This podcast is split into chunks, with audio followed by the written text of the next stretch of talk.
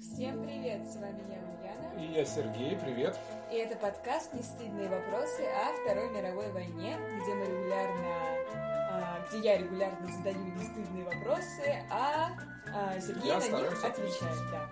Совершенно верно. И сегодня мы поговорим о партизанах. А кто это такие, чем они занимались и какое, собственно, они оказали влияние на итоги Великой Отечественной войны. Да, сегодня наш разговор о партизанах Великой Отечественной. Этот момент, который всегда упоминается, всегда, когда говорят о Великой Отечественной, всегда упоминают партизан, что вот была не только борьба на фронте, но была широкая борьба в тылу, которая, безусловно, оказала влияние, очень важное, и что без нее, может быть, не было бы, без этой борьбы, может быть, и не было бы победы. Ну, мы не будем пытаться отвечать на вопрос, что было бы, чего не было, мы просто постараемся рассказать. Итак, А, да. А, вот то, что я знаю о партизанах, это то, что это были люди, а, которые а, та- организовывали какие-то тайные группировки на оккупированной фашистами территории. Вот. И противоди там... а, а, я всё- вот единственный пример, который идет, лезет мне в голову, Да. это они уста- устраивали саботажи на железных дорогах, чтобы немцы не могли доставлять себе, а, не знаю, там, провизию. а, ну, не только, было? да, э, ну, вполне наглядный образ, скажем А, так. Да, и у меня, наверное, первый вопрос — это кто вообще были такие партизаны, что это были в основном за люди, и почему они, например, были не на фронте, и как они оказались в тылу а, на оккупированной территории. Понял. Постараюсь ответить.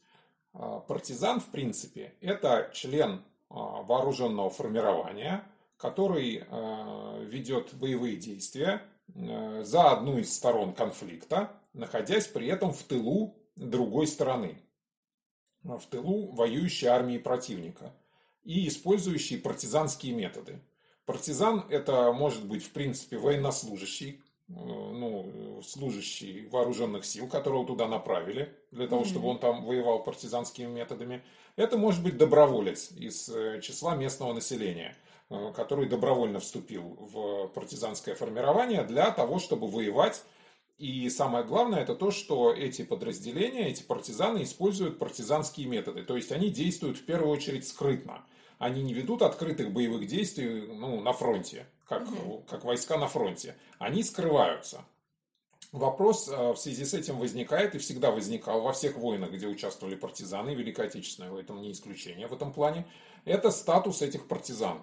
А, Ну, существенно важно а, для воюющей стороны представлять, с кем они воюют. Ну, вот солдат на фронте, он одет в форму, у него знаки различия, его можно, ему можно понять, что это солдат э, противоположной армии, Э, он действует открыто. Основная претензия к партизанам это то, что они действуют скрытно.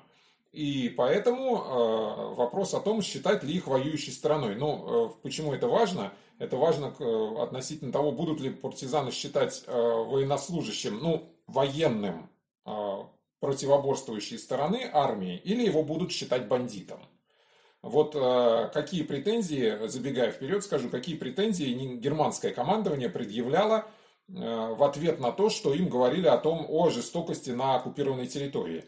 Оно говорило, что вот эти партизаны, они, формы на них нет, знаков различия нет, э, действуют они скрытно, поэтому это не партизаны, а бандиты. На самом деле это, конечно, все в общем отговорки, потому что какие бы, как, какой бы вид ни был у партизан, все равно э, германское командование партизан считало бандитами. А, Какие, кто, а, ну, какие люди оказались в партизанах?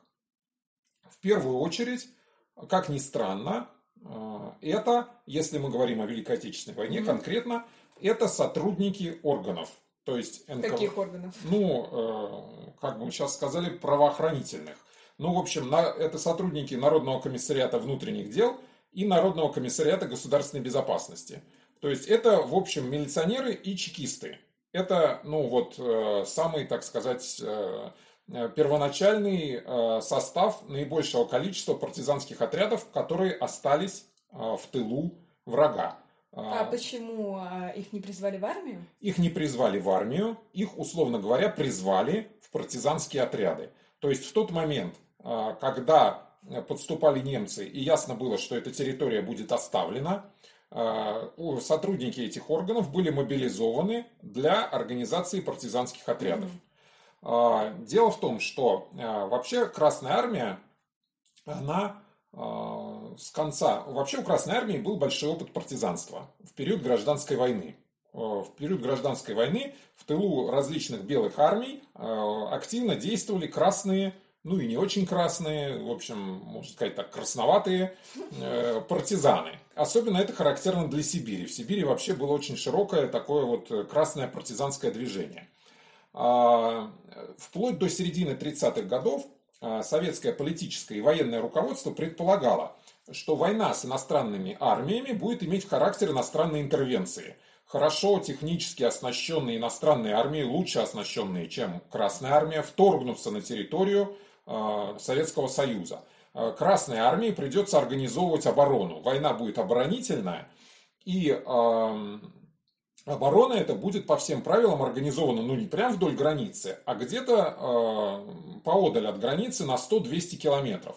Вот пока будут вторгаться эти армии, Красная армия займет эти оборонительные рубежи свои, а на этой территории, на предполье так называемом, будут активно действовать партизаны – Поэтому вплоть до середины 30-х годов а, в Советском Союзе проводилась плановая подготовка партизан. Угу. То есть существовали партизанские школы. Ого, а, а как это выглядело? Типа набор а, в школу партизан, объявление на улицу, приходите нет, конечно. на наши занятия? Нет, нет.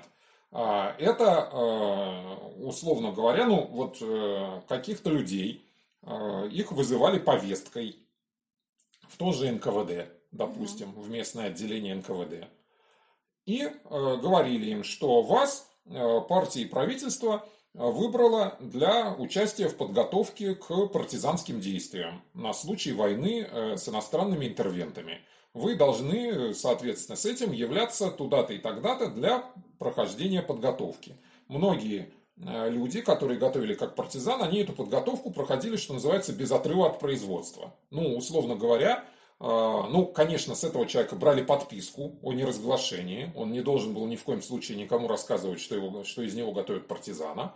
Но он являлся а, в определенное место, где без больших вывесок и чего-либо подобного, как правило, это на базе тех же там вот каких-то организаций НКВД, а, он с другими такими же партизанами проходил подготовку. То есть он учился стрелять, пользоваться разными, ну, условно говоря, минами, ну, то есть угу. обращаться с взрывчаткой, э, прятать оружие, скрываться в лесу, взрывать какие-то конкретные объекты, мосты, железные дороги и так далее и тому подобное, и вести какую-то подрывную работу, ну, в том числе и в городе.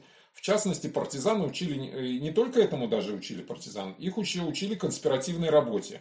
То есть были даже индивидуальные занятия. То есть человек, условно говоря, получал повестку, он приходил и занимался сугубо индивидуально с преподавателями. Никто не знал из его, э, так сказать, близких там и какого-то окружения, что он готовится на партизана. Это было сугубо засекречено о том, что он партизан – Э, знал, собственно, только он и командование. Если вдруг наступит э, время, начнется война, наступит условленное время, он должен срочно явиться в условленное место, ему там выдадут оружие, грубо говоря, там продовольствие на неделю, еще что-то, и с такими же, как он, отправят на базу, которая заранее в лесу где-то создана. Там создана база, землянки, э, заложено оружие, взрывчатка, вот э, с которой, с этой базы он должен действовать. А, так, ну у меня сразу много вопросов. Во-первых, насколько масштабна была эта подготовка? Во-вторых, насколько это, этот план действительно сработал в начале Второй мировой? А, значит, подготовка... Фу, простите. Да, ну неважно. Подготовка была э, масштабная, можно говорить о подготовке, э, ну, по меньшей мере, от нескольких тысяч до нескольких десятков тысяч партизан. Mm-hmm. Причем не только рядовых, но и командного состава этих э, партизанских кадров. Если же говорить об эффективности, то, к сожалению, эффективность этой подготовки оказалась нулевой, почти нулевой. По той простой причине, что в середине 30-х годов военная доктрина советская военная доктрина категорически изменилась. Она теперь основывалась на том, что воевать мы будем исключительно на чужой территории, что мы на свою территорию врага ни в коем случае не пустим. Значит, нам не нужны никакие партизаны. Больше того, партизаны всякие, это очень подозрительно. Вот. К чему они там готовятся? То есть э, э, советская система очень боялась вот э, какого-то тайного там сопротивления. И э, партизаны очень хорошо подвернулись под статью обвинения в подготовке там каких-то террористических и диверсионных действий против советского государства. Э, кадры вот эти вот партизанские в значительной степени во время большого террора были все репрессированы. Школ, школы были ликвидированы, центр, э, специально существовавший в структуре Народного комиссариата внутренних дел, центр Д по подготовке партизан был ликвидирован, э, сотрудники его тоже были репрессированы. Собственно, уцелели, если говорить о партизанах, уцелела только та группа, которая, ну, и то не полностью, только та группа, которая в виде советских военных советников участвовала в гражданской войне в Испании. И там налаживала, условно говоря, партизанское движение. Вот эти люди, пока здесь был террор, они, в общем, находились в Испании, и как, благодаря этому многие из них уцелели. Но многие, это как сказать, это там 10 человек, условно говоря. И когда э, началась война, Этих людей, конечно, задействовали. Но, ты понимаешь, 10 человек там и несколько тысяч 10 человек. человек, это, конечно, это, глушительно. Конечно, это были выдающиеся кадры, то есть это были опытные люди, но все равно это была капля в море. И получается, что когда создавались, э, органы создавали эти партизанские отряды, то они создавались совершенно без опыта и даже по большому счету без представления о том, что же должен делать партизан. Ну, то есть понятно, что партизаны, они вот скроются в лесу, они скроются в лесах, а, придут противник, и эти партизаны должны уничтожать живую силу и технику врага. Кроме Э, отрядов, создававшихся по линии НКВД, а в принципе, если говорить о 41-42 годе, то это 90% практически отрядов были на ответственности НКВД, создания партизан. Кроме того, создавались партизаны по линии, э, партизанские отряды по линии партийных органов. Ну, то есть, вот, условно говоря, какой-то секретарь э, местного вот, горкома там или райкома ВКПБ, он... Страшная аббревиатура. Да, ну, райком партии, он назначен командиром партизанского отряда. Вот ему выдается предписание, что он командир партизанского отряда на этой территории. Значит, он должен собрать отряд, ему выдается там какое-то количество того же самого оружия, э, может быть, чуть-чуть взрывчатки, и то вряд ли, может быть, и ничего не выдается. И э, предписание, что он должен действовать в таком-то районе. Эффект от этого был следующий – ну, понятно, что э, партизанские отряды сформированы из сотрудников органов без привлечения местных жителей, ну просто обычных. Они э, имели очень слабую базу. Вообще партизан может действовать, партизаны могут действовать при обязательном соблюдении двух условий. Их должно поддерживать раз местное население, а во-вторых, они должны иметь поддержку извне. Ну, то есть, э, та сторона, за которую они воюют, должна их поддерживать в том смысле, что, ну, условно говоря, присылать им кадры, там, каких-то командиров, присылать им оружие, присылать им взрывчатку, э, потому что без этого они не смогут действовать. А местные жители должны их поддерживать, снабжать информацией, предупреждать их о том, что против них, ну, там готовится какая-то карательная операция. То есть без этого тоже невозможно. Mm-hmm. Местные жители не доверяли сотрудникам органов советских. То есть они боялись... Интересно, почему? Да они в целом боялись чекистов. И поэтому, когда они видели партизанский отряд, составленный из чекистов, они опасались оказывать ему какую-то поддержку. Партизанские отряды начинают формироваться сразу же. Вот началась война, э, теряется значительная территория, разумеется, э, стараются сформировать как можно больше этих партизанских отрядов, их оставить на территории. Но, вот опять же, связь с местным населением не налажена, никакие базы им не заложили, разумеется, в лесу. Оружие им выдали какое-то вот на руки, э, вот с ним они должны воевать. Ну, то есть понятно, что даже боеприпасов человек на себе унести может не очень много. Плюс к этому ему выдали какое-то продовольствие. Но вот мы понимаем, что даже опытный турист, он, если э, идет, условно говоря, по лесу день, два, три, четыре, пять неделю, то ему важно, ну, хотя бы раз в день, э, хотя бы поспать в сухости и тепле. Иначе он, э, что называется, резко теряет трудоспособность. Если человек все время мокрый, холодный э, и голодный, то ему думать о выполнении каких-то боевых задач становится, в принципе, гораздо сложнее. Ну, хорошо, лето, жаркое, можно и под кустом поспать, укрывшись пальто. Но осень тоже близко, там ситуация меняется уже кардинально. А базы тебе никакой, ты сам должен пойти сначала что-то там срубить где-то там в лесу. Ну хорошо, если ты знаешь местность и ты знаешь, где спрятаться. А может быть, э, ты и не очень, в принципе, если ты ходил когда-нибудь в лес за грибами, в лучшем случае, то ты себе представляешь, что это такое. А так ты какой-нибудь городской или, ну, житель какого-то крупного населенного пункта. Тоже партизан из тебя не очень, честно говоря. И потом сам приказ о том, что нужно уничтожать Э, военную силу и технику противника. Самое главное. Ну, разумеется, вот э, военная э, сила и техника, живая сила и техника противника – это подготовленные солдаты в составе воинского подразделения, имеющие на вооружении в том числе тяжелое оружие. То есть у них есть пулеметы, у них есть пушки, и Танки, они, в конце ну, они все прошли подготовку по меньшей мере. Э, немецкие солдаты все, в принципе, в течение всей войны были достаточно хорошо подготовлены. У тебя есть винтовка с патронами, может быть какое-то количество гранат. Э, если тебе очень повезло, то, может быть, вам выдали еще взрывчатку, и, может быть, у вас есть в составе отряда специалист, который этой взрывчаткой умеет пользоваться. Надо же еще уметь пользоваться, чтобы что-то эффективно взорвать. И не взорвать, главное, да, то, что не нужно. Совершенно верно. Вот. И ты должен действовать против этой живой силы и техники. Ну, понятно, как бы за кем будет победа, условно говоря. То есть какие-то беспокоящие действия ты можешь, безусловно, оказать на эти военные силы, но это будет несущественно. И, к сожалению, ситуация вот с партизанским движением и вообще с партизанскими отрядами в 1941-1942 году, она из-за вот того, о чем я говорю, она ну, совершенно неэффективная. Нужно еще добавить, что ведь огромное количество э, военнослужащих Красной Армии попали в окружение в разных местах угу. на протяжении 41 и 42 годов, кстати, тоже. Они оказались в окружении. Ну вот, казалось бы, у вас там несколько сотен тысяч обученных военнослужащих с оружием, с командирами, организованных. Из них тоже можно Э, это готовые партизаны. То есть они могут там партизанить. А почему нет? Тогда? Но, к сожалению, самое главное, ни командиров, ни бойцов не готовили партизанить. Они не знают, как это делать.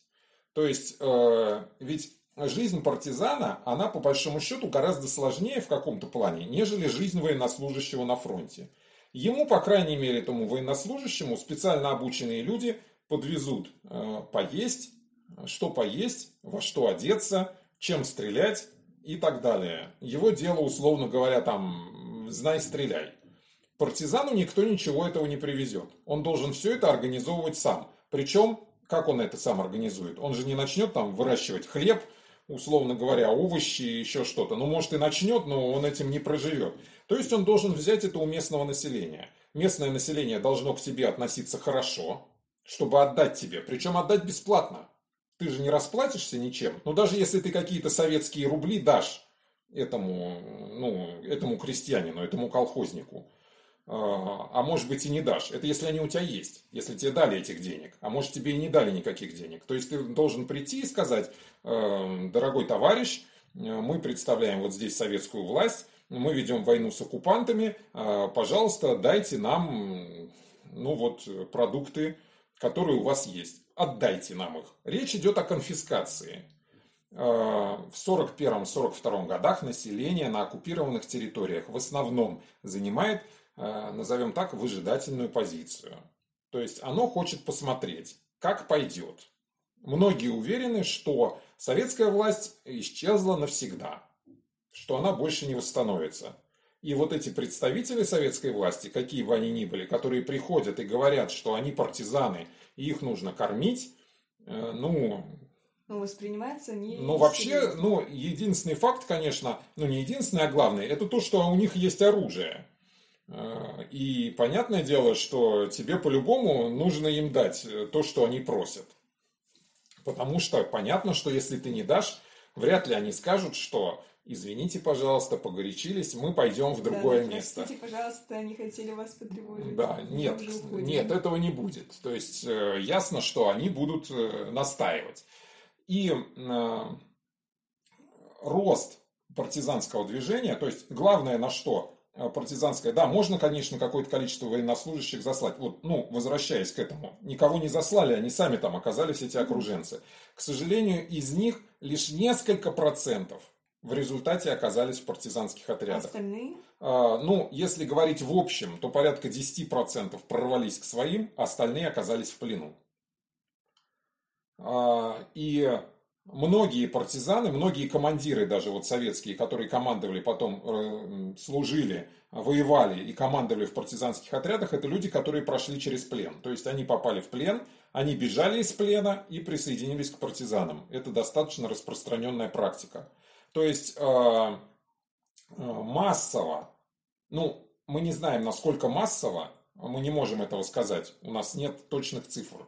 Но масштабно местные жители начинают вступать в партизанские отряды, во-первых, когда им становится понятна немецкая политика, что она, ну, если можно так сказать, антинародная относительно русского народа и вообще населения оккупированной территории – и второе, что Красная Армия сопротивляется. А, Красная Армия, скорее всего, ну, с высокой вероятностью не будет побеждена.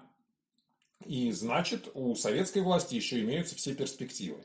Ведь партизанский отряд, даже если он ничего не делает, он просто э, в достаточной степени то, что у него все-таки вывешен красный флаг. Так или иначе, ну, над его расположением. Угу. Так или иначе, это... Я думаю, если прямо над его расположением вывешен красный флаг, это немного ну, палевно. Нет, нет, я, я, конечно, не это имел в виду, не то, что там висят, греют красные флаги, что давайте как вот тут партизаны здесь. Но местные жители знают, что вот там советская власть все-таки как бы представлена в виде этого партизанского отряда, даже если он не очень воюет. А, теперь переходим к вопросу, а воюет. Ну вот э, пытаться как-то, как мы уже, мы уже обсудили, что пытаться э, нанести серьезный ущерб э, немецким войскам, это вряд ли получится у партизанского отряда. Имеется в виду, что в открытом бою. То есть побежать, условно говоря, атаковать какую-то немецкую воинскую часть. Ну, это будет скорее с большим ущербом для партизанского отряда, нежели для оккупантов. Плюс общее, как мы уже сказали, непонимание – а, специфики а, партизанской деятельности, она в частности приводит к тому, что, ну вот э, мы с этого начали, да, что, сам, вот, что мы себе представляем самого главного о партизанах. Он взрывает какие-то пути сообщения, да, то есть он мешает э, на, по путям сообщения доставлять на фронт э, ну, все, что необходимо фронту, то есть все, что необходимо врагу. Это действительно, ну для, зачем он партизан нужен в первую очередь? Он нужен для того, чтобы прекратить снабжение. А, немцы захватили огромную территорию. Там очень много лесов, в частности, на этой территории. Пути сообщения очень протяженные. А, это Россия, и этих путей сообщения, в общем, немного. Вот. Это Россия, одна дорога, ну, да, да. Ее, да и то назвать дорогой ее ну, могут да, только русские. Русские называют дорогой то место, где собираются проехать. Вот. Ну, то есть этих железных дорог важных и автомобильных, их не так много. В принципе, если партизаны сосредоточатся на том, чтобы вот, мешать продвижению по этим дорогам, то они могут достигнуть значительного эффекта. Э, к сожалению, ни в 41-м, ни в 42-м ну и в 43-м тоже годах этого эффекта достичь не получается. Да, боже мой. В частности, потому что вот партизанам поставлены неправильные цели. Вот если мы возьмем, допустим, Украину, э, то с, э, в 41-42 годах там органы НКВД подготовили там порядка 1570, 1570 партизанских ну, отрядов. это неплохо. Да. К лету 42 года то есть к тому моменту, как э, в результате немецкого наступления была полностью потеряна Украина. Связь остается примерно с сотней этих отрядов. То есть на связи по-прежнему из этих отрядов примерно 100. Вот,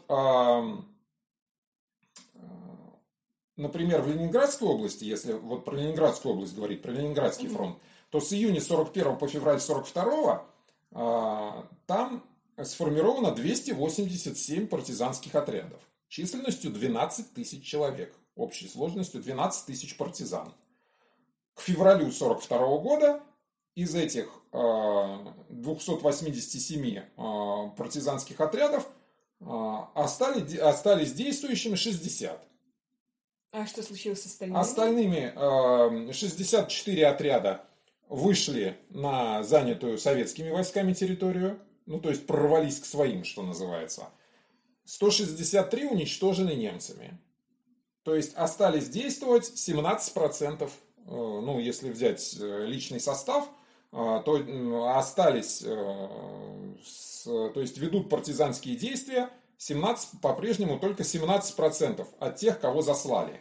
А если говорить про, вот, э, про Украину, то вообще получается, что там потери 90% среди партизан. Речь идет, конечно же, не только о том, что это вот, люди все убиты там или захвачены немцами и расстреляны. А, многие отряды просто рассеялись. Ну, то есть, э, эти, они разошлись. Вот. И э, э, действия партизан, они в первую очередь, э, эффективность их действий зависит, конечно, от того, какие им ставят задачи. Если отряду никаких задач не ставят, если у него нет достаточной степени вооружения для того, чтобы эффективно действовать по-партизански, то понятно, что от него и эффекта никакого не будет. Вот если говорить о вопросе, в принципе, о цифрах. Угу. Ну вот, мы начали уже говорить о цифрах. Нужно сказать, э, что во многих э, источниках можно прочитать цифры отчетов, которые руководство партизанского движения, а в 1942 году создается а, централизованный орган, э, во-первых, создаются по областям штабы партизанского движения. Партизанское движение передано, нужно понимать, что ведь еще идет борьба за власть в руководстве партизанского движения. Кто будет э, курировать полностью партизанское движение? Понятно. Органы безопасности или партийные органы? Э, и, соответственно, это вызывает э, определенную, так сказать, чехарду в руководстве – и позднее создание центрального штаба партизанского движения. Вот был центральный штаб партизанского движения, который всем партизанам должен выдавать директивы. И он же должен организовывать их подготовку, снабжение, э, засылать к ним командиров, ну, в общем, осуществлять... Какая-то организация действий. Да, а, а, организация деятельности, ведь это же много, это огромная территория. И штабы по областям, то есть на Украине штаб местный, в Белоруссии местный штаб и так далее. Ну, да, мы поняли. Вот. Вот эти вот органы партизанские, всякие разные, сами отряды, потом отряды объединяются в бригады, они подают статистику всегда, сколько они там, ну, об успешности своих действий. Эту статистику очень во многих источниках можно прочитать. К сожалению, нужно понимать, что все эти цифры это в общем на 90% фейк. То есть успешность э, действия партизанского отряда на оккупированной территории, ее очень тяжело проверить а в общем в большинстве случаев вообще невозможно. Если взять, допустим, сложить цифры, скажем потом э, по э, такому показателю, э, партизаны пишут, сколько они уничтожили вражеских танков. Ну, в частности, вот они уничтожили столько-то силы, там, танков, бронемашин, транспортных средств, поездов и так далее. Ну, вот если взять танки, допустим, сложить, то получится, что партизаны, в принципе, э, практически половину, танки. да, ну, все не все, но половину панцерваффе они уничтожили точно, без помощи Красной Армии, самостоятельно. Ну, понятно, что это абсурд. Не говоря уже о том, что и танков-то там тех, ну, танки, они, в общем, в основном на фронте. Нет, э, против партизан танки использовались. Учитывая тот факт, что у партизан, как правило, было очень плохо с артиллерией в принципе, то там часто использовали всякие устаревшие легкие танки – Потому что, ну, условно говоря, он все равно не пострадает, этот танк. А так, это все-таки танк, э, его можно использовать. Но все равно их столько не было, ясное дело. Не могли они подбить столько танков. Ну, понятно. В общем, это И это культура, касается- что Да. а, в отчете написал, Да, да, вот а это советская культура, да, что надо показать как можно выше цифры.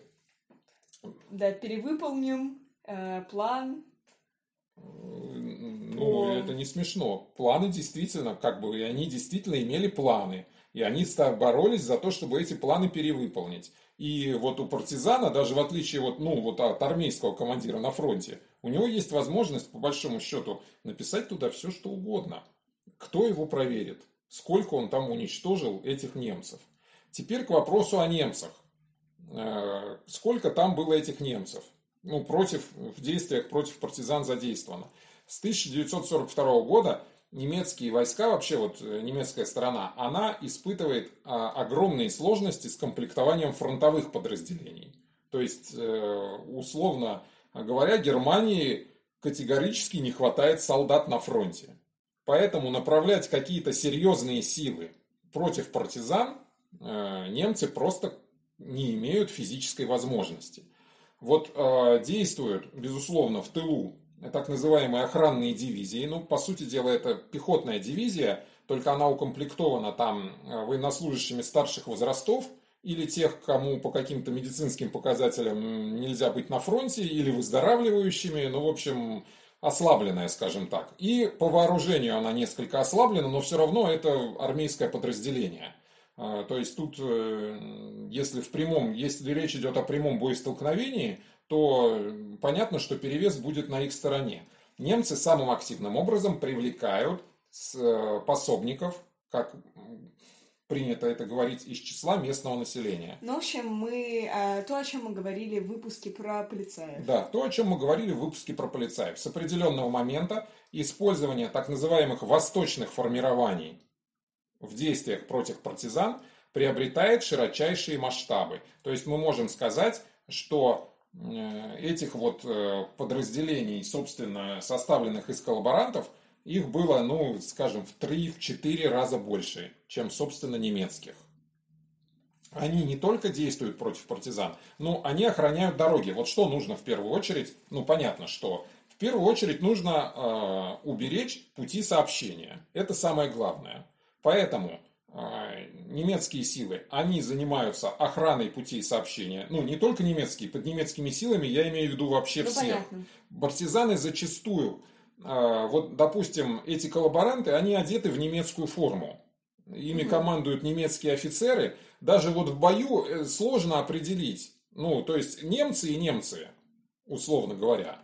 А, а, Поэтому и охрана в значительной степени вот этих вот железных и автомобильных дорог, она тоже возложена на эти части. Кроме того, э, какие-то узлы, узловые какие-то места охраняются, обороняются. Э, Где-то, где э, можно эффективно вывозить продовольствие. Понятно, что вот на Украине много продовольствия производится, а в брянских лесах или в Белоруссии мало. И поэтому там и немцев, может быть, нет.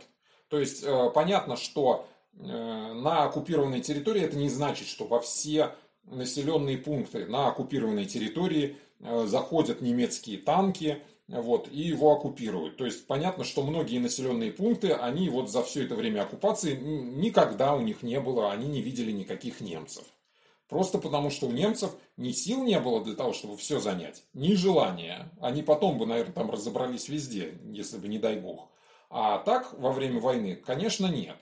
И эм, это способствует, от- отчасти это способствует, там могут партизанскому движению, там могут спокойно действовать партизаны, отчасти это им мешает. Э, ну, мешает в том смысле, что э, вот крестьяне не видят надобности вступать в партизанский отряд, потому что у них в деревне все спокойно. Немцы не приезжали, не грабили, немцев этих никто не видел. Почему нужно партизанить? Против кого? Ну, в общем, понятно. Давай я подразу- по- подрезюмирую. В общем, а, формирование а, партизанских отрядов в 41-43 год немножечко не удалось, потому что, а, ну, они стояли с чекистов, и местное, довере- э, местное доверение им не а, населяло, местное население им не доверяло, а, вооружений у них не было, знаний о том, как партизанить у них не было, а, верного руководства единого у них тоже долгое время не было, поэтому они не знали вообще, как им действовать.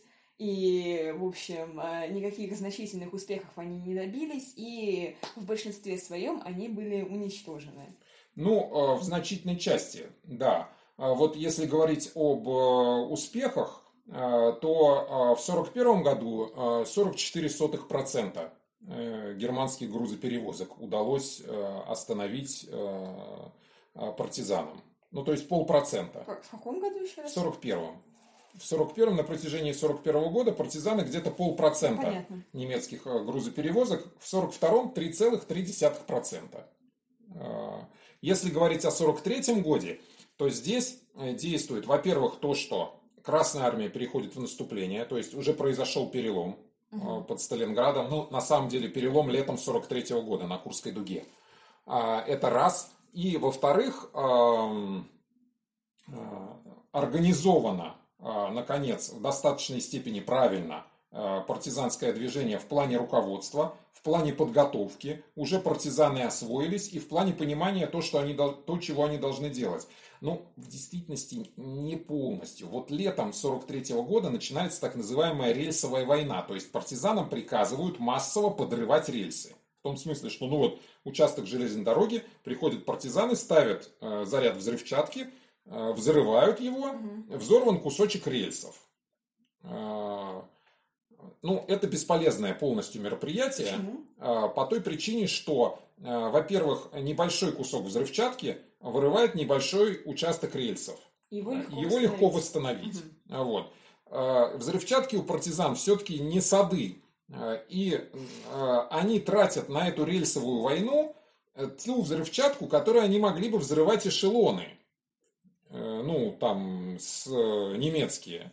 То есть непосредственно поезда.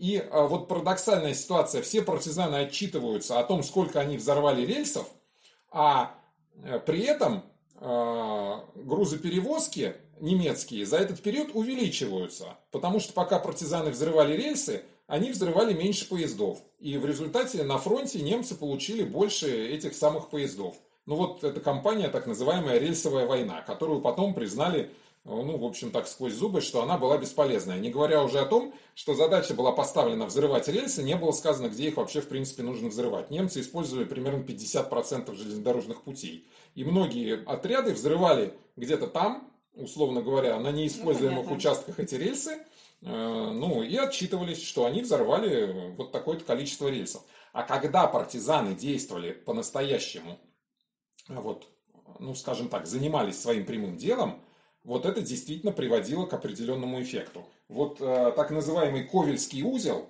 э, операция Ковельский узел э, летом 43 -го года э, на Украине, вот э, на участке железной дороги Ковель-Сарный-Киев.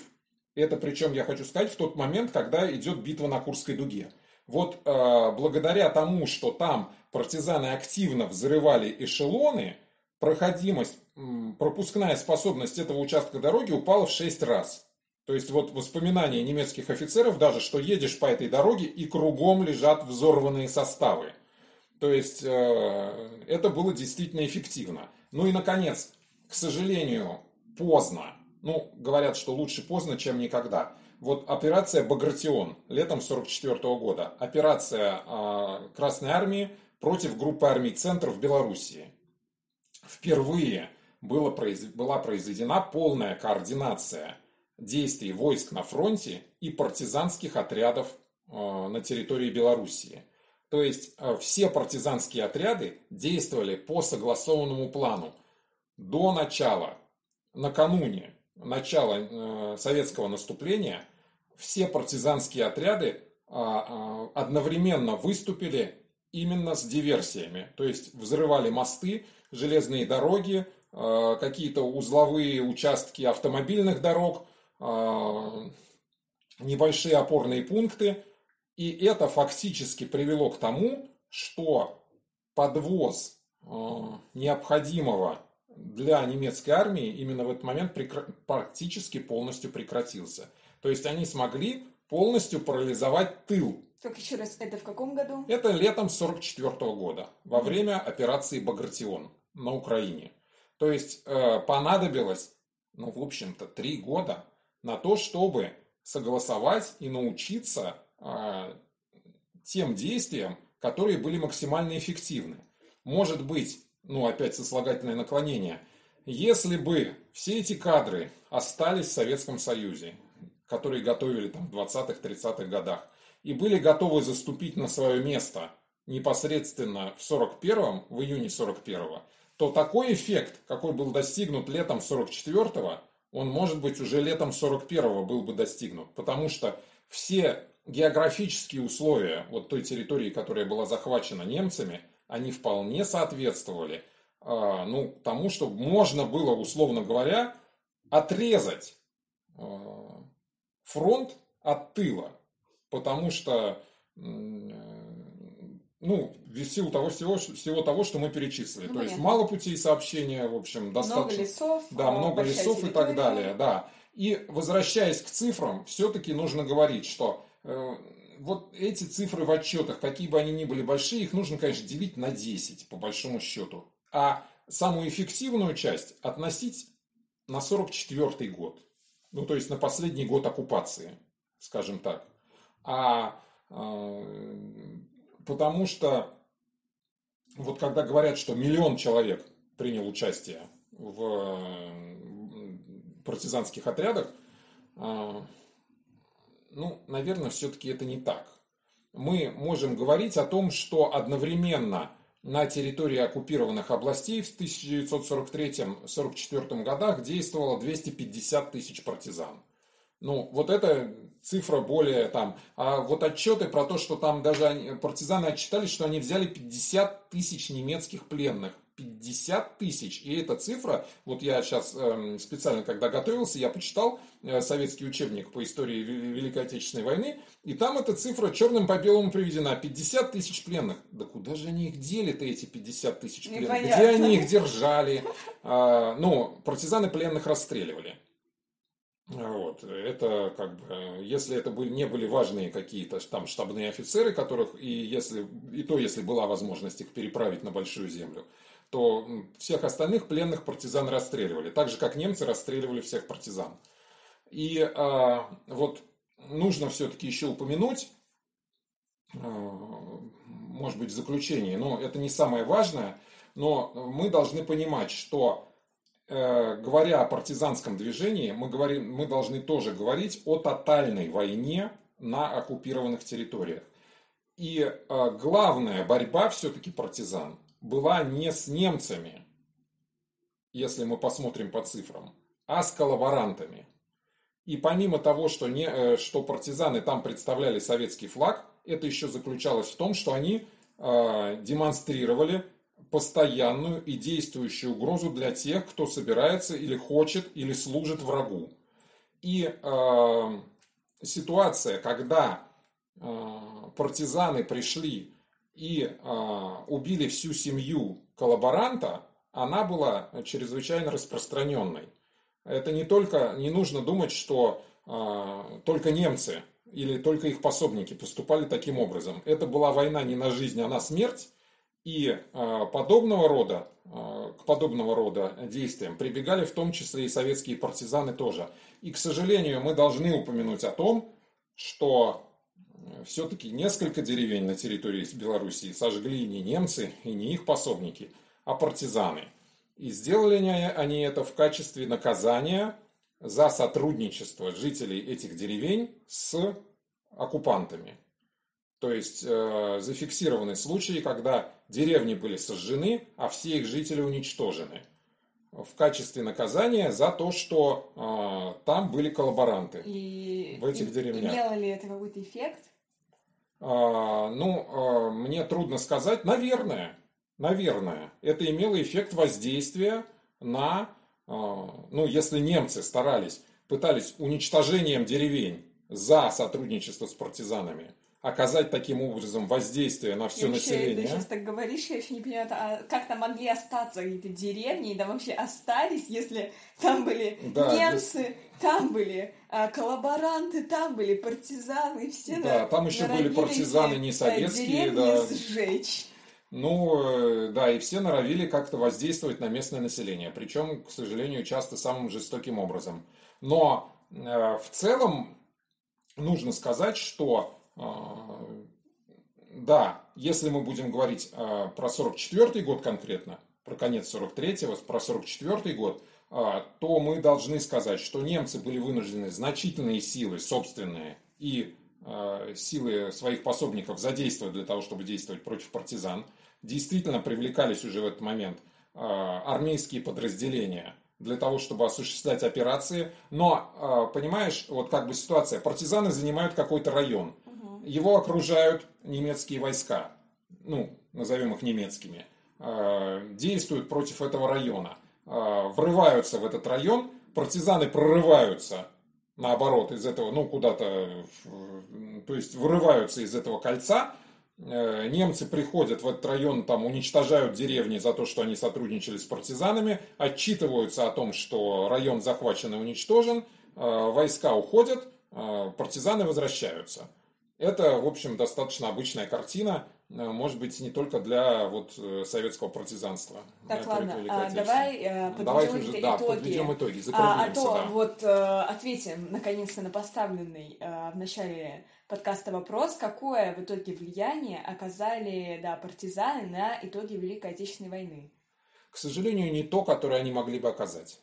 То есть мы, безусловно, должны говорить о влиянии, но если говорить э, конкретно вот о конкретной задаче прервать грузоперевозки, немецкие военные грузоперевозки, то здесь можно говорить о том, что а, партизаны нанесли ущерб, э, ну, составляющий примерно 10% от общего объема немецких грузоперевозок э, в период Великой Отечественной.